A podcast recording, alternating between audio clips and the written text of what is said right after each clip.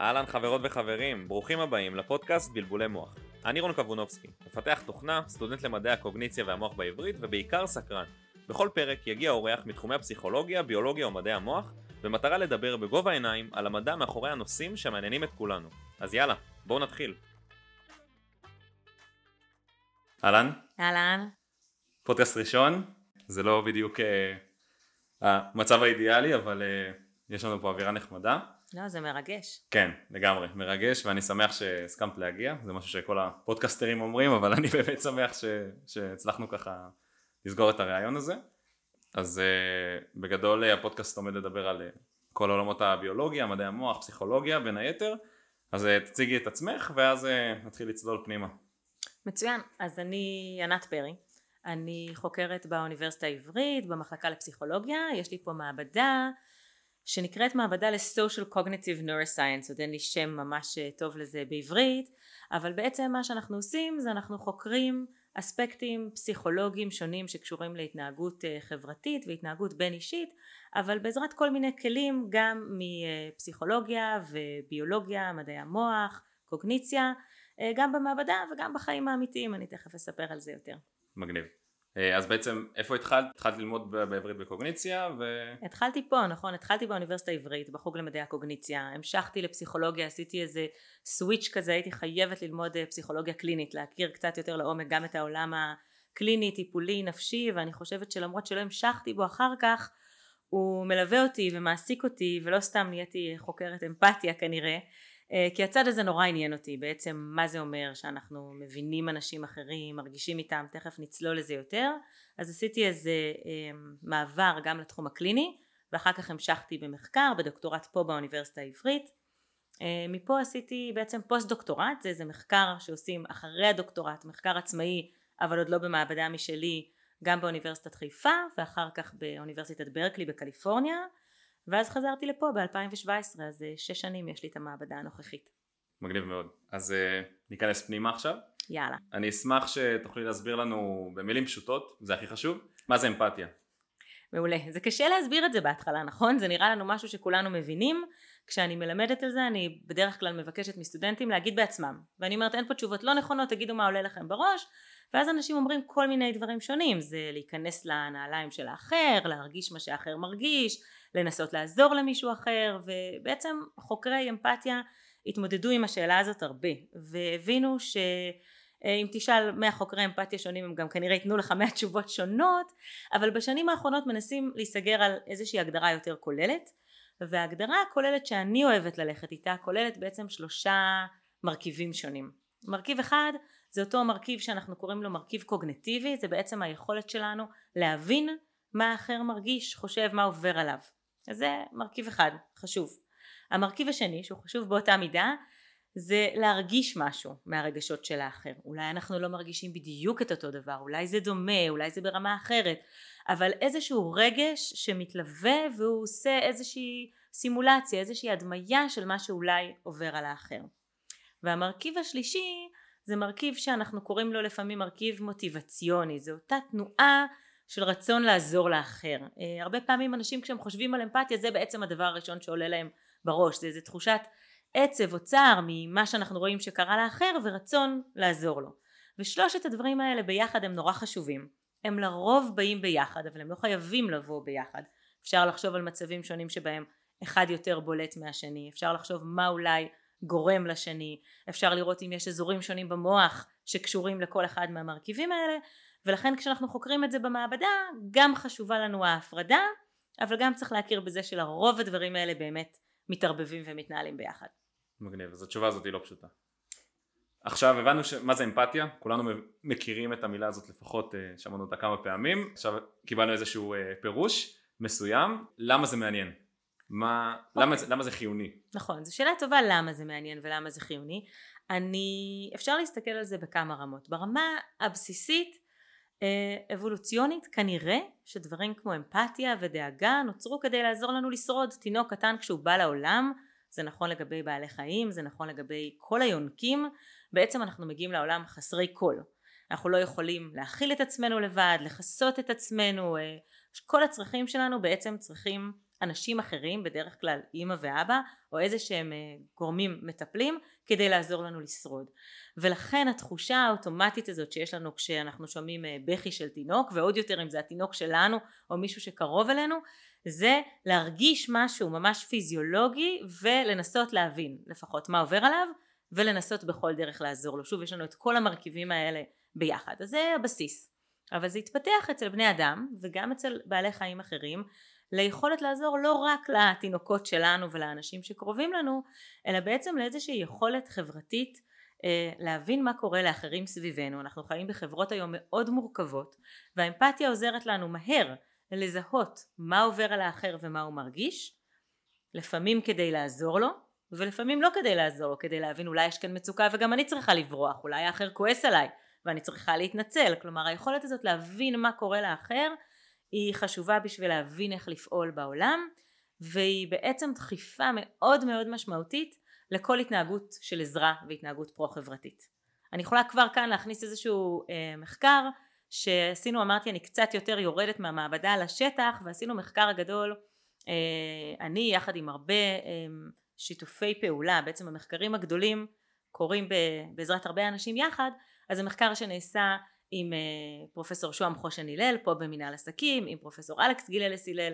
מהדסה עם פרופסור דוקטור תום גורדון שהיום הוא בבן גוריון ועבד איתנו כאן ובעצם רצינו במשך כמה שנים לבדוק מה ההשפעה של חסך שינה על אמפתיה וספציפית לבדוק את זה אצל רופאים אחרי משמרות מאוד ארוכות ומה שמצאנו אה, בקצרה זה שכמובן כמו שלכולנו יש איזו אינטואיציה לגבי זה כשאנחנו לא ישנים אנחנו פחות אמפתיים. אבל אז אתה יכול לומר אוקיי אז הרופא יהיה קצת פחות נחמד מה ה big deal? וראינו שלא רק שהרופאים הם פחות אמפתיים אחרי שהם לא ישנים 26 שעות אלא הם חושבים שלמטופלים פחות כואב ולכן הם גם רושמים להם פחות תרופות לכאב. כלומר אפשר לראות ממש איך בשטח אם אתה פחות מבין אם את אתה פחות מבינים שלאחר אה, כואב או קשה או עצוב או מה עובר על האחר אז אנחנו פחות נתגייס לעזור לו ולכן זה בעצם נורא האמפתיה היא תכונה נורא חשובה לכל ה... לגייס אנשים לכל התנהגות בעצם אנושית מגניב, אז מטופל שמקבל רופא אה, שלא ישן טוב, אה, כנראה שיכאב לו יותר. יכול להיות, יכול להיות. כן. מעניין. אה, גם אני קצת מה, מהניסיון ומקצת מדברים ממחקרים שקראתי על שינה באופן כללי, חוסר שינה זה זה די באסה, זה די פוגע בהמון המון דברים אה, מעבר לאמפתיה. נכון, אבל כשחושבים על שינה יש המון אה, אינטואיציה ומחקרים שמראים שזה פוגע בהמון יכולות קוגניטיביות. אפשר לחשוב על רופאים ולהגיד אולי זה, זה פוגע להם בקשב, ביכולות אה, ניתוח, בכל מיני דברים אחרים וגם את זה הראו במחקר. אבל לחשוב איך זה באמת פוגע באספקטים הבין אישיים שלנו זה משהו שהוא יחסית חדש, חוקרים אותו בעוד מקומות בעולם, אבל זה תחום שאנחנו עובדים עליו הרבה ויש לו המון משמעויות ובעולם של ימינו ישנים פחות ופחות, אנשים עובדים יותר שעות, אה, עובדים גם מהבית, יש להם גירויים בפלאפונים וכולי, כלומר כולנו ישנים מעט ולא תמיד ישנים טוב והדברים האלה משפיעים מאוד גם על ההתנהגויות הבין אישיות שלנו. מעניין. נמשיך הלאה. מה התגלית הכי מפתיעה שיצא לך לגלות על אה, אמפתיה? מעניין, צריכה לחשוב, יש כל מיני תגליות אה, מעניינות, מפתיעות שגילינו, אבל אני אספר על אחת ספציפית אמ, בעצם מה שעשינו בשש שנים האחרונות במעבדה זה לקחנו, זו אולי גם תהיה כניסה טובה לאיך אנחנו חוקרים אמפתיה במעבדה. בעצם לאורך השנים, בגלל שאמרנו אמפתיה זה משהו שהוא מורכב, הוא מורכב מכל מיני אה, מרכיבים שונים, נורא קשה לחקור דבר כזה במעבדה. ואנשים אוהבים במעבדה לקחת אמ, אה, משהו ואני לא רוצה להגיד לרדד אותו אבל לפשט אותו בעצם למשהו שיהיה לנו קל לחקור אז איך אפשר לחקור אם אנחנו מבינים רגשות של האחר להציג נגיד תמונות סטילס נורא פשוטות עם הבעות פנים אה, מאוד, מציאו, מאוד אה, מוקצנות של שחקנים נגיד ואז לשאול אנשים מה הם מבינים איזה הבעת פנים זה מישהו שמח זה מישהו עצוב זה מישהו כועס זו דרך אחת או להציג להם מין סיפור קצר ואתה צריך להגיד בסוף הסיפור הזה מה הדמות בסיפור כנראה מרגישה אמ, כל מיני גירויים כאלה מאוד פשוטים. מה שאנחנו עשינו במעבדה ולא רק אנחנו מעבדות אחרות בעולם התחלנו בשנים האחרונות להשתמש במה שאנחנו קוראים גירויים יותר נטורליסטיים יותר קרובים לעולם האמיתי. Okay. אוקיי. אה, אז מה שעשינו כשפתחתי את המעבדה לפני שש שנים זה התחלנו להביא אנשים לאוניברסיטה בעיקר סטודנטים אבל לא רק הם לא שחקנים הם אנשים רגילים מהקהילה כמוני וכמוך שיספרו סיפורים רגשיים אמיתיים מהחיים שלהם. אז עכשיו הסיפורים הם אמיתיים, הדמויות הן דמויות אמיתיות, הבעות הפנים שלהם אמיתיות, הטון שלהם אמיתי, והם פשוט סיפרו סיפורים רגשיים אוטוביוגרפיים מהחיים. הקלטנו סביב 300 סיפורים כאלה, גם בעברית וגם בערבית. תוך כדי זה שאנשים סיפרו את הסיפור מדדנו מהם מדדים פיזיולוגיים, זה נכנס פה קצת לביולוגיה, אה, יש לנו מדדים של אה, עוררות, בעצם כמה אנחנו מתרגשים כשאנחנו מספרים את הסיפור. אז זה לא יכול לתת לנו רגש מדויק, אבל זה יכול לתת לנו משהו על איך הבן אדם מרגיש. ואז ביקשנו מאותם אנשים אה, לצפות בסיפורים שהם סיפרו, בווידאוים שהקלטנו אותם, ולדרג בכל רגע ורגע איך הם הרגישו כשהם סיפרו את הסיפור. לדרג מאיזה בחינה? לדרג זה נקרא על ציר של ויילנס בין חיובי לשלילי אוקיי. Okay. אז יש לנו ציר חיובי שלילי שנותן לנו בכל שנייה ושנייה מה הבן אדם הרגיש כשהוא סיפר את הסיפור בסוף הסיפור גם שאלנו על רגשות יותר ספציפיים כי רק חיובי שלילי זה ציר אחד אבל כמה עצב הרגשת כמה פחד כמה כעס אה, וראינו שאנשים בעצם גם בסיפור של 2-3 דקות קודם כל העולם שלנו הוא עולם רגשי מאוד מאוד אה, עשיר יש המון רגשות בשתי דקות סיפור, יש מדדים פיזיולוגיים שכל הזמן משתנים, אמ, יש בעצם המון דברים שאנחנו יכולים לקבל מהגירויים האלה. יש הבדל בין שימושים בשפות שונות ועוד. אבל מה שאני רוצה לספר זה התגלית המפתיעה, אז יש לנו עכשיו אוסף של כ-300 סיפורים, בכל ניסוי אנחנו בוחרים חלק מהסיפורים האלה להראות לאנשים אחרים, ועכשיו אנחנו יכולים להביא נבדקים למעבדה, להראות להם את אותם סרטונים ולבקש מהם לדרג מה הם חושבים שאותה דמות הרגישה בכל רגע ורגע. עכשיו יש לנו את האמת של מה הדמות כן. הרגישה, אז זה נותן לנו איזה מדד ל-empathic accuracy אנחנו קוראים לזה, דיוק באמפתיה, אמ, בעצם אותו מדד קוגנטיבי, כמה הם טובים בלזהות את הרגשות של האחר. אפשר גם לשאול דברים אחרים, אפשר לשאול איך אני מרגישה כצופה כשאני צופה בדמות הזאת ואז לקבל משהו על הרגש שלי, אפשר לשאול כמה אני רוצה לעזור לדמות הזאת ולקבל את המדדים היותר אה, מוטיבציוניים שדיברנו עליהם, רצון לעזור.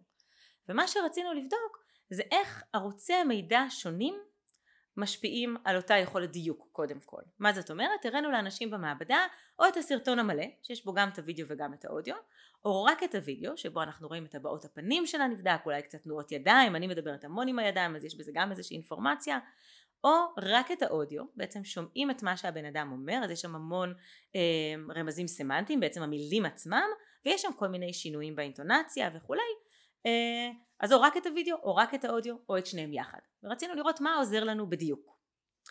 ומה שראינו זה שכשיש רק את הבעות הפנים כשרק רואים את הבן אדם האחר אפשר להבין קצת. מבינים אם הסיפור חיובי או שלילי נגיד על הציר הזה. מאוד קשה להגיד מה בדיוק איזה רגע שלילי.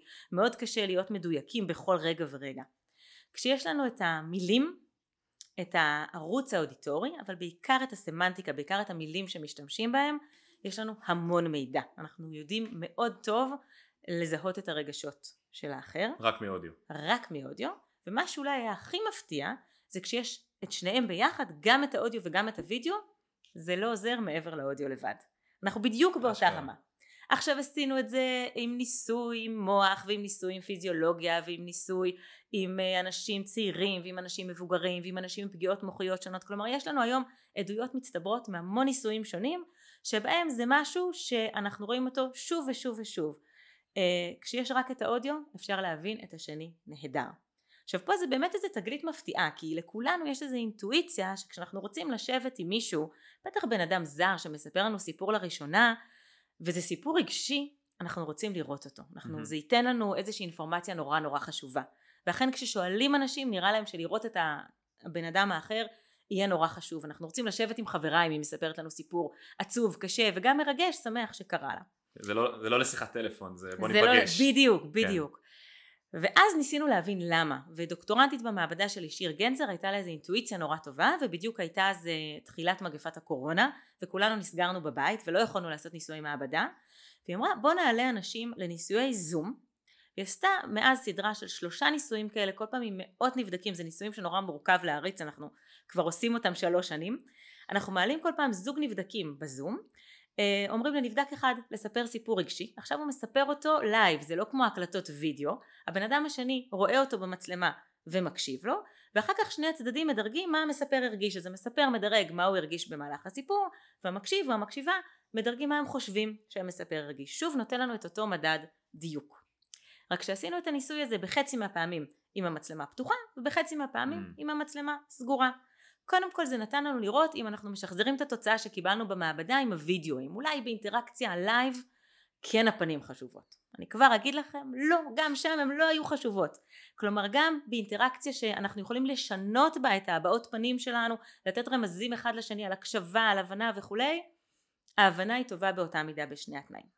אבל בניסויים האלה מדדנו עוד כל מיני דברים, את אותם דברים יותר רגשיים בסיטואציה. וראינו שוב כבר בסדרה של כמה וכמה ניסויים שכל אותם אלמנטים של אה, להרגיש אמפתיה, להרגיש ביחד, להרגיש בסינכרון רגשי אחד עם השני, אה, לרצות לעזור אחד לשני אחר כך, לרצות להמשיך לדבר, וגם של הצד השני, להרגיש שמקשיבים לי, בעיקר אפילו לצד המדבר, לראות את זה שמקשיב, אני מסתכלת עליך עכשיו מהנהן, כן. לראות שאתה באמת מקשיב לי, מבין אותי, אמפתי אליי, היה הרבה הרבה יותר חזק כשהמצלמות היו פתוחות. Mm-hmm. כלומר זה בעצם נותן לנו איזו הפרדה כזאת למה כל ערוץ מידע הוא חשוב. אנחנו חושבים שהפנים נורא נורא חשובות, אבל הם, וזה נכון, הן חשובות, אבל הן לא חשובות כמו שחשבנו להבנה של האחר. הן חשובות לכל אותם אספקטים של להרגיש הקשבה, להרגיש ביחד, אה, וגם אפילו אולי לרצות יותר לעזור לאחרים. מעניין, אז כדי להרגיש אני צריך לראות, כדי להבין אני צריך לשמוע. נכון מאוד, ואני חושבת שאנחנו עכשיו בשלבים ראשוניים של לבדוק את זה, אבל אם חושבים על חושים אחרים, לאן המחקר הזה הולך, כנראה שכל חוש נוסף שתוסיף שם, ההשערה שלי כרגע היא שהחושים השונים יוסיפו יותר לאותם אלמנטים של סינכרון וביחד. כלומר את הניסויים האלה תזכור עשינו בזום, אבל אם נשב, אם נשווה עכשיו בין זום לבין פנים מול פנים, אני חושבת שנקבל את זה אפילו יותר. כלומר יש משמעות לאולי ריחות שיש לנו כאן, ללראות את כל הבן אדם ולא רק חלק מהגוף שלו. אה, אפילו מגע, גם בחברה שבה אנחנו פחות נוגעים אחד בשני, בטח כשזה אנשים זרים, עצם הידיעה שאנחנו קרובים, שאני יכולה אם תספר סיפור נורא לשים יד, לנחם אותך וכולי, יש לזה ערך אני חושבת שהוא מאוד מאוד חשוב וזה סוג השאלות שאנחנו היום שואלים במעבדה. מרתק לגמרי. רציתי לשאול האם יש uh, כלים פרקטיים uh, ליום יום שאם אני עכשיו שומע את הפודקאסט ואני אומר אוקיי אמפתיה אני, אני אוהב אמפתיה זה נשמע לי טוב נשמע שזה משהו שאני רוצה להוסיף לסל כלים שלי ולחזק אותו מה אני יכול לעשות ביום יום כדי לשפר לחזק אותה שאלה טובה. אני יכולה לומר, קודם כל אני רוצה לסייג את זה שאנחנו עושים מעט מחקרים כאלה במעבדה שהם אה, ממש אפליקטיביים של איך אפשר לשפר את היכולות האלה. יש מעבדות שעוסקות בזה יותר, אני אספר קצת ממה ש... מממצאים שלהם שגם הם לדעתי בשלבים די ראשוניים אה, ואני אספר קצת גם לאיזה כיוונים אנחנו במעבדה הולכים עם זה עכשיו. אז אמרנו שלאמפתיה יש בעצם כמה צדדים שונים. אה, יש את הצד של להבין את האחר ויש את הצד של להרגיש עם האחר. אני חושבת שכמה דברים שיכולים לעזור ומצאו אותם במחקר בסופו של דבר יורדים להקשבה ולאיזשהו מאמץ. אמפתיה אפשר גם להסתכל עליה כאיזשהו שריר שאם אנחנו נתאמן עליו אז אנחנו נוכל להצליח בו יותר ויש מחקרים שבאמת הראו שלמשל כשאומרים לאנשים המשאב הזה של אמפתיה הוא לא משאב מוגבל. אתה באמת מרגיש אותו יותר כלפי אנשים שקרובים אליך אבל אם תנסה להרחיב אותו לאנשים שיותר רחוקים ממך או יותר שונים ממך לא תבזבז. יישאר לך עוד גם לילדים שלך ול in-group לסביבה הקרובה שלך. אנשים היו יותר פתוחים לנסות את המשאב הזה יותר.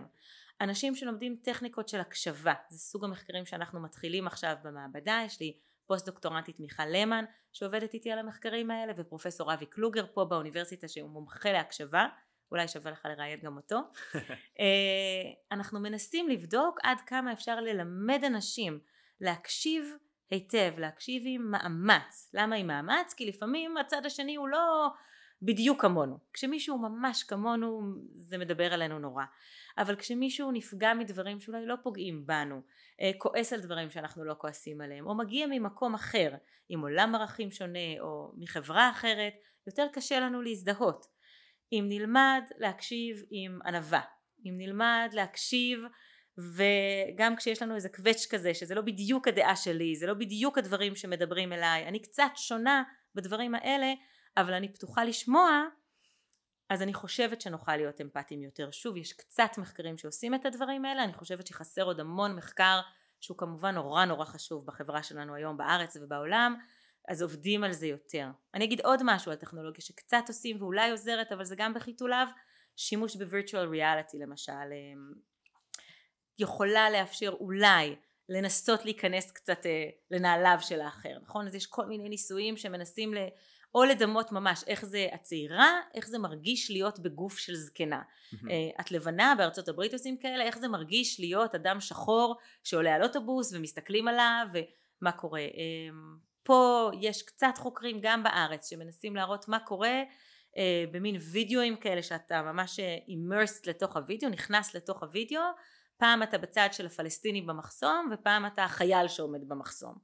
אז לנסות בעזרת אה, הטכנולוגיות שיש היום לעזור לנו צריך גם את הרצון הראשוני להיות מוכן להיות במקום הזה איזה פתיחות להיות במקום הזה אבל יכול להיות שפתיחות יחד עם הטכנולוגיה יאפשרו גם uh, כל מיני דרכים לשפר את האמפתיה. מעניין, מעניין. זה תחום בחיתוליו, יש עוד המון, מתחילים את זה בכל מיני מעבדות, יש עוד המון המון עבודה נורא חשובה לעשות פה. מגניב, ואם אני חוזר רגע אחורה לגבי העניין של שיפור האמפתיה באמצעות הקשבה, כשאנחנו אומרים הקשבה עם מאמץ זה בעצם סוג של אני יכול להקשיב כרגיל אבל דווקא לקחת את האנשים שאולי לפעמים אני לא הכי זורם איתם ולא הכי מרגיש לי ממש קליל ושתמיד הם מקפיצים אותי ותמיד אה, גורמים לי להרגיש אה, רגשות לא, לא הכי רגועים שבא לי לענות להם שבא לי לקטוע אותם אז להקשיב במאמץ זה דווקא להיות במודעות כזה יותר לרגע יותר לתת את התשומת לב ויותר להרגיע את עצמי ולנסות להיכנס לנעליים שלו כזה?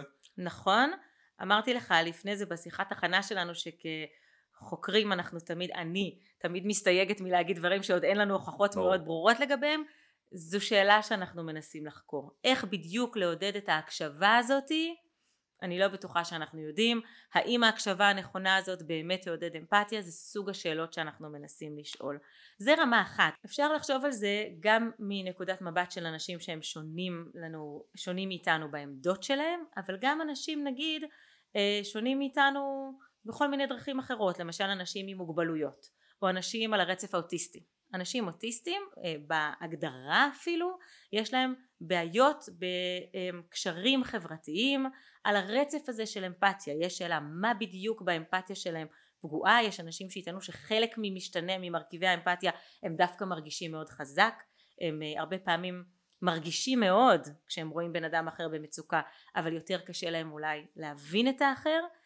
אחד הדברים שאנחנו בודקים היום במעבדה זה גם איפה אנשים עם, uh, על הרצף האוטיסטי מתקשים ואיפה דווקא אולי יש להם חוזקות, איפה אפשר לעזור להם אולי לחזק את הצדדים שהם יותר טובים בהם, אבל גם להסתכל על זה מפן אחר, להגיד איפה אנחנו, בעגה המקצועית זה נקרא נוירוטיפיקלים, אנשים שאין להם אוטיזם לצורך העניין, איפה אנחנו יכולים להבין אותם יותר טוב. בעצם גם לנו קשה להבין אנשים ששונים מאיתנו על כל מיני מימדים שונים.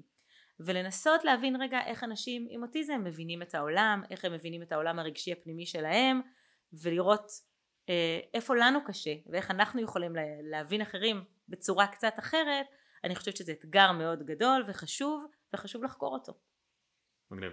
שאלה הבאה שעניינה אותי זה איך העידן הדיגיטלי משפיע עלינו, משפיע על היחס של אחרים כלפינו, של, של, שלנו כלפי אחרים, איפה זה נכנס לנו בתחום הזה.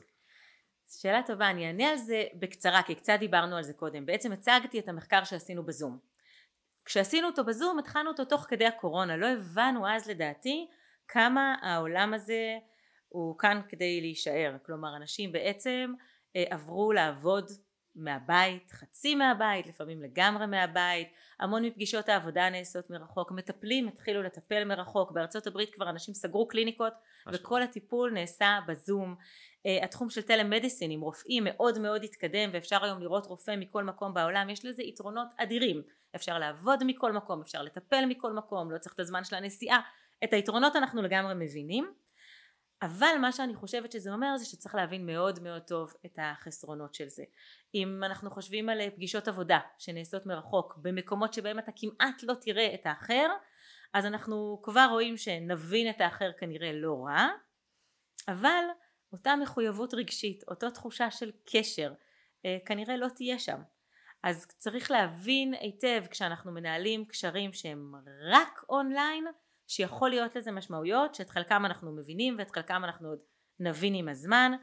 אמ, מה ההשלכות של זה אנחנו עוד, עוד אה, נלמד עם הזמן אבל אני חושבת שצריך לחשוב על זה טוב גם במקומות כמו מקומות עבודה כמו ללמד באוניברסיטה מה המשמעות של ללמד בזום לעומת ללמד פנים מול פנים אה, מה המשמעות של לטפל מרחוק? לעומת פנים מול פנים יש יתרונות וחסרונות וצריך יהיה כל הזמן לבדוק את ה trade-off הזה. מתי עדיף לי מרחוק ומתי כדאי להיפגש ואם אפשר אולי לעשות את השילוב של הדברים האלה. יכול להיות שללמד in person כשרואים את האחר, להיפגש עם מטופל פנים מול פנים, להיפגש עם חברות, חברים, משפחה בוודאי, יש לזה המון ערך כשאפשר, וכשאי אפשר ויש אה, אילוצי סביבה, חיים, מרחק וכולי, כמובן שלהיפגש בזום זה יותר טוב מלדבר בטלפון או מלא להיפגש בכלל או מלהתכתב, צריך פשוט לדעת שלכל אחד מהמדיומים האלה יש כנראה אה, איזה שהם יתרונות ואיזה שהם חסרונות. מעניין, אז אני, אני רוצה לגעת בנקודה ספציפית שיצא לי גם אה,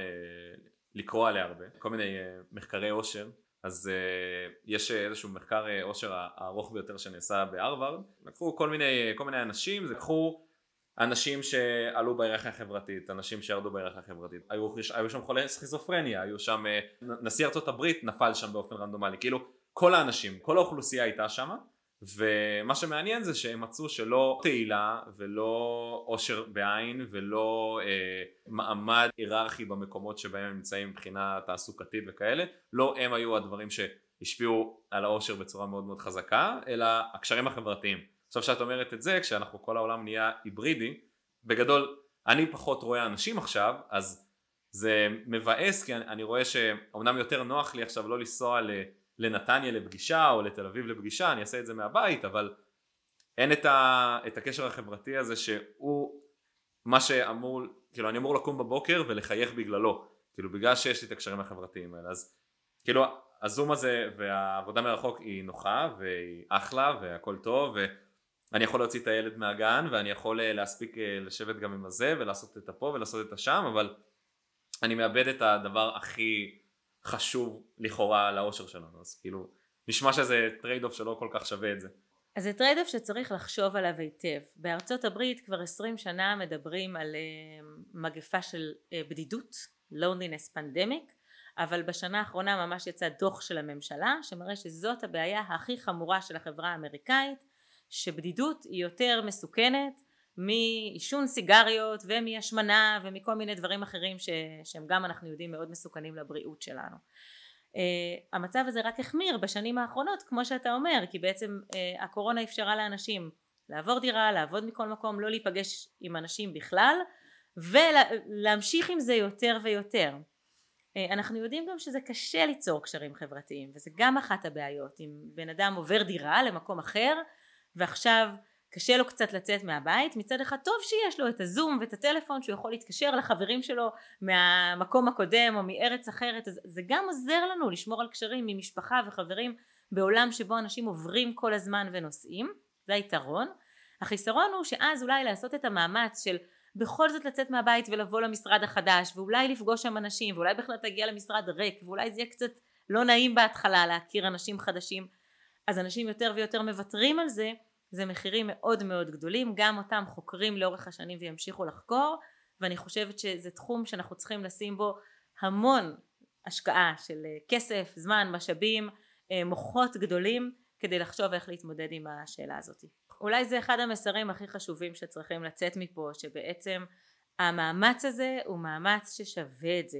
למה בדיוק אנחנו יצורים כאלה חברתיים וחייבים את החיים האלה סביבנו וזה בסוף המנבא הכי טוב ל-well-being שלנו גם לבריאות הפיזית וגם לבריאות הנפשית וזה המנבא הכי טוב להצלחה של ניתוחים בבתי חולים. כמה תמיכה יש לך או לך אחר כך מהקהילה? חברים משפחה כל אחד מה שזה יהיה בשבילו הקהילה הזאת אבל כמה שהקשרים האלה יותר חזקים זה מנבא בעצם את כל המימדים האלה של אה, בריאות נפשית ופיזית וזה לא בא בקלות כלומר זה קשה להכיר אנשים חדשים אה, בטח ככל שעובר הזמן ובגילאים יותר מבוגרים וכשיש לנו אפשרויות להיסגר בבית אבל זה מאמץ שנורא חשוב בעיניי לעשות אותו, לא רק בעיניי, כלומר זה מה שהמדע אומר לנו.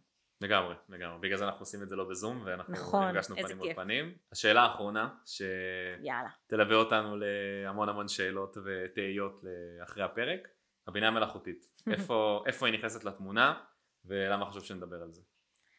נורא חשוב שנדבר על זה. אה, הבינה המלאכותית, כולנו הבנו בשנה האחרונה שהיא הולכת לשנות את כל חיינו. ואני התחלתי גם להיות אה, מאוד עסוקה בזה בשנה האחרונה, ולנסות להבין בממשק הזה בין אמפתיה לבינה מלאכותית, בין social אה, bonding, אה, החיים החברתיים שלנו, הקשרים החברתיים האלה שבדיוק דיברנו עליהם עכשיו, לבין בינה מלאכותית, לאן העולם הזה הולך ולאן זה לוקח אותנו. אה, אני רוצה לענות על זה בשתי רמות. רמה אחת ממש מתקשרת למה שאמרנו עכשיו. אמרנו זה לוקח, זה, זה דורש מאיתנו מאמץ להכיר אנשים חדשים, אפילו לקבוע איתם זמן, ואז להיפגש איתם, ואז חלקם זה לא ממש הולך, וצריך לנסות מחדש, ו... אמ, כשיש לנו את הזום ואת החברים מהבית זה קצת יותר קל פשוט ללכת לזה. נכון. כשיהיה לנו חבר וירטואלי שיהיה זמין בשבילנו כל הזמן אה, שהוא בעצם AI והוא לא בן אדם והוא יהיה, יופיע שם מתי שרק נרצה ויהיה מותאם לנו בדיוק אולי לא נעשה את המאמץ הזה כמעט בכלל. זו שאלה פתוחה.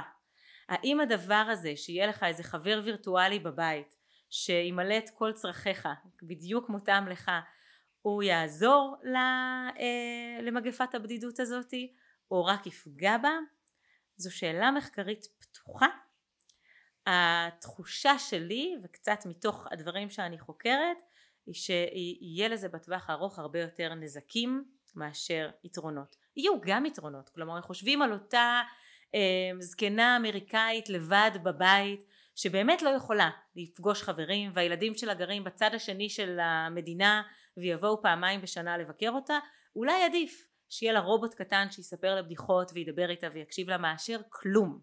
אבל כשהאלטרנטיבה היא אלטרנטיבה אנושית טובה אה, לעומת AI מושלם בעיניי עדיף הבן אדם הטוב דיו גם אם הוא לא מושלם ואולי דווקא כי הוא לא מושלם אה, אבל הצד האנושי ועכשיו אני רוצה לחבר את זה למחקרי האמפתיה ואולי זה יעזור לנו להבין למה אני חושבת ככה. אה, זו עמדה חזקה שלי אבל זה שוב מחקרים שאנחנו עושים עכשיו. כן. לאן זה ייקח אותנו ומה המדע יגיד על זה אני מחכה לראות. אבל האינטואיציה שלי יוצאת מתוך שלושת המרכיבים של האמפתיה שדיברנו עליהם. את המרכיב הקוגנטיבי להבין מה עובר עליך ה-AI הבינה המלאכותית תדע לעשות מצוין. היא תדע להקשיב לך ולפרש את המילים שלך, היא כבר יודעת היום, היא תדע לשלב את זה עם אה, אה, ניתוח מדויק של טון הדיבור שלך, של הבעות הפנים שלך ו, והאודיו. אה, והאודיו הכל ביחד. ולעשות אינטגרציה של כל הדברים האלה והיא גם תדע אולי מה קרה לך אתמול כלומר היא תוכל מה שהיום זה עוד מתקשה לעשות מהר מאוד יהיה לזה הרבה מאוד מידע עליך שזה יוכל די במדויק להבין מה אתה מרגיש. אולי יותר טוב מהחברים הכי טובים שלך ומהמשפחה. אז את הצד הקוגניטיבי של אה, להבין מה אתה מרגיש ברמה הכי פשוטה כנראה זה, זה ידע. אז החלק הקוגניטיבי יעבוד מעולה. החלק, החלק הרגשי אני חושבת שלכולנו יש את האינטואיציה שבעצם הבינה המלאכותית לא מרגישה איתנו שום דבר. היא לא באמת שמחה בשמחתנו היא לא באמת מרגישה את הכאב שלנו היא לא באמת אה, חובה או חוותה או יכולה להזדהות עם שום דבר רגשי שאנחנו מרגישים. ולדבר הזה אני חושבת יהיה מחיר. והאספקט השלישי שהוא נורא חשוב אה, זה אותו אספקט מוטיבציוני. אותה דאגה לאחר ורצון לעזור לו. עכשיו הדבר הזה הוא מורכב כי אנחנו יודעים שהאמפתיה האנושית ואולי לא דיברתי על זה מספיק יש לה המון הטיות. אמרנו כבר שאנחנו יותר אמפתיים לאנשים שקרובים לנו לאנשים שדומים לנו כביכול זה יתרון של הבינה המלאכותית היא תהיה אמפתית באותה מידה לכולם. היא יכולה לעזור לך ולעזור במקביל לעוד 200 מיליון אנשים. אבל בעצם בתחושה שלי הגורם המוטיבציוני הזה שאומר שאנחנו משקיעים אנרגיה בלעזור למישהו אחר שאני בוחרת להיות פה איתך עכשיו ולהקשיב לך וזה אומר שאני בזמן הזה לא מקשיבה לאף אחד אחר כלומר הקדשתי זמן במיוחד אליך אני מקדישה את המשאבים הקוגנטיביים שלי לנסות להבין מה עובר עליך עכשיו. אני לפעמים מקדישה את המשאבים הרגשיים אם סיפרת לי סיפור קשה ונורא זה עושה לי קשה ונורא ואני דואגת לך ורוצה לעזור לך אתה מקבל פה את אותה תחושה שאני דואגת לך רון ולא לכל המיליון האנשים ביחד. וההשקעה הזאת של אנרגיה של זמן של קשב, של משאבים רגשיים, היא חלק מהדבר האמיתי, היא חלק ממה שאנחנו קוראים לו אמפתיה. כלומר אמפתיה היא לא רק להגיד את הדבר הנכון במקום הנכון, אלא הפוטנציאל שהבן אדם השני באמת אכפת לו ממך. אנחנו יודעים גם אצל בני אדם שלא תמיד באמת אכפת להם, ולא mm-hmm. תמיד כשהם אומרים הם באמת מרגישים ובאמת מתכוונים. אבל יש לזה התכנות, יש לזה אפשרות שמי שיושב איתי, החברה, הרופא, המטפל, הקולגה, באמת כרגע חשבו עליי, באמת מרגישים איתי, באמת לוקחים משהו, מכילים משהו מהדברים שעוברים עליי. בעיניי יש פה משהו אמיתי בדבר הזה שאנחנו קוראים לו אמפתיה, שהוא חשוב ואותו הבינה המלאכותית תפספס.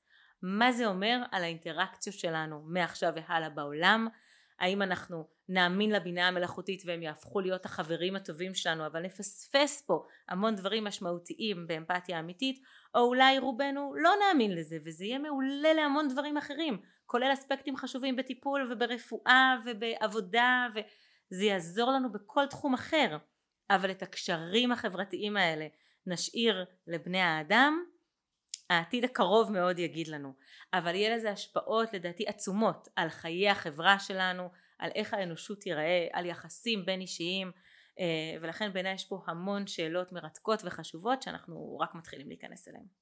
אז בעצם אם אני מסכם את התשובה לחלק הזה אמפתיה היא כמה דברים ביחד שכשאנחנו חושבים על זה באופן אה, מאוד מופשט נניח אנחנו חושבים רק על החלק הקוגנטיבי שמישהו יגיד לנו את הדבר הנכון שמישהו ש, שמישהו ידע להכיל אותי בצורה הנכונה אה, אבל יש לזה עוד כל מיני, אה, עוד כל מיני צדדים שהם בעיקר הצדדים האנושיים אם אני מנסה רגע להבין את זה זה ממש העניין של, של ממש מישהו מרגיש אותי ממש אני רואה את הבעות פנים שלו אני רואה שקשה לו אני רואה שהוא ממש לוקח איתי את, ה, את הדברים האלה וזה מה שאנחנו מפספסים אף אחד הוא לא, לא משקיעים משאבים בשביל להבין אותי בבינה המלאכותית אבל כשיש בן אדם הוא כן, הוא כן משקיע בשבילי הוא כן יש איזשהו סיפור מאחורי זה וזה לא איזשהו אלגוריתם שכותב לי משהו. אני חושבת שההשקעה הזאת היא, היא אמיתית והיא חשובה. כלומר מה שאמרת עכשיו הוא הכל נכון, אבל עוד מעט יהיו לנו גם רובוטים שיוכלו לעשות את הבעות הפנים, לחקות את הבעות הפנים. כבר עכשיו יש אפליקציות שעושות את זה, כלומר יכול להיות שישב מולנו רובוט שיעשה הבעות פנים מאוד אמפתיות וידע להגיד את הדברים האמפתיים הנכונים ושלהרבה דברים זה גם מאוד יעזור. אני לא אומרת שזה, אני לא מבטלת את זה, אני חושבת שיהיה לזה המון חשיבות בעולם. אבל באותם מקומות שמה שנרצה זה אמפתיה, אני אגיד את זה אחרת, איפה שנרצה עצות טובות זה ידע לתת עצות מעולות, זה יוכל להכווין אותנו בחיים מעולה, כולל אה, באספקטים אה, בריאותיים וגם של בריאות הנפש אולי. אבל באותם מקומות שבהם מה שנרצה זה אמפתיה מה שאנחנו רוצים זה לא רק מישהו שיעשה את הבעות הפנים אלא זה מישהו שאולי ירגיש איתנו חלק ממה שעובר עלינו וידאג לנו באמת. כלומר משהו בתשומת לב המיוחדת הזאת שאתה נותן לי או אני נותנת לך אה, הוא מה שמייחד את האמפתיה ואת זה אין לבינה המלאכותית אני מזמין את כולנו לחשוב על זה, אז uh, אני אסכם. Uh, תודה רבה uh, על זה שהסכמת uh, לבוא להתראיין לפרק הראשון, לא מובן מאליו בכלל, היה לי סופר מעניין. גם לי היה כיף, נהניתי כן, מאוד. כן, זהו, היה לי אמפתי, היה לי, היה לי ממש, ממש כיף, למדתי המון ותודה רבה. בכיף, בהצלחה. איזה כיף שנשארתם עד הסוף. מוזמנים לעקוב ברשתות ולהירשם לניוזלטר. הקישורים להכל נמצאים בתיאור הפרק. אסיים ואגיד שאם נהניתם ולמדתם משהו חדש, אתם יותר ממוזמנים לשתף אותו עם חבר או חברה ואפילו לפרגן בדירוג. תודה רבה לכם, נתראה בשבוע הבא.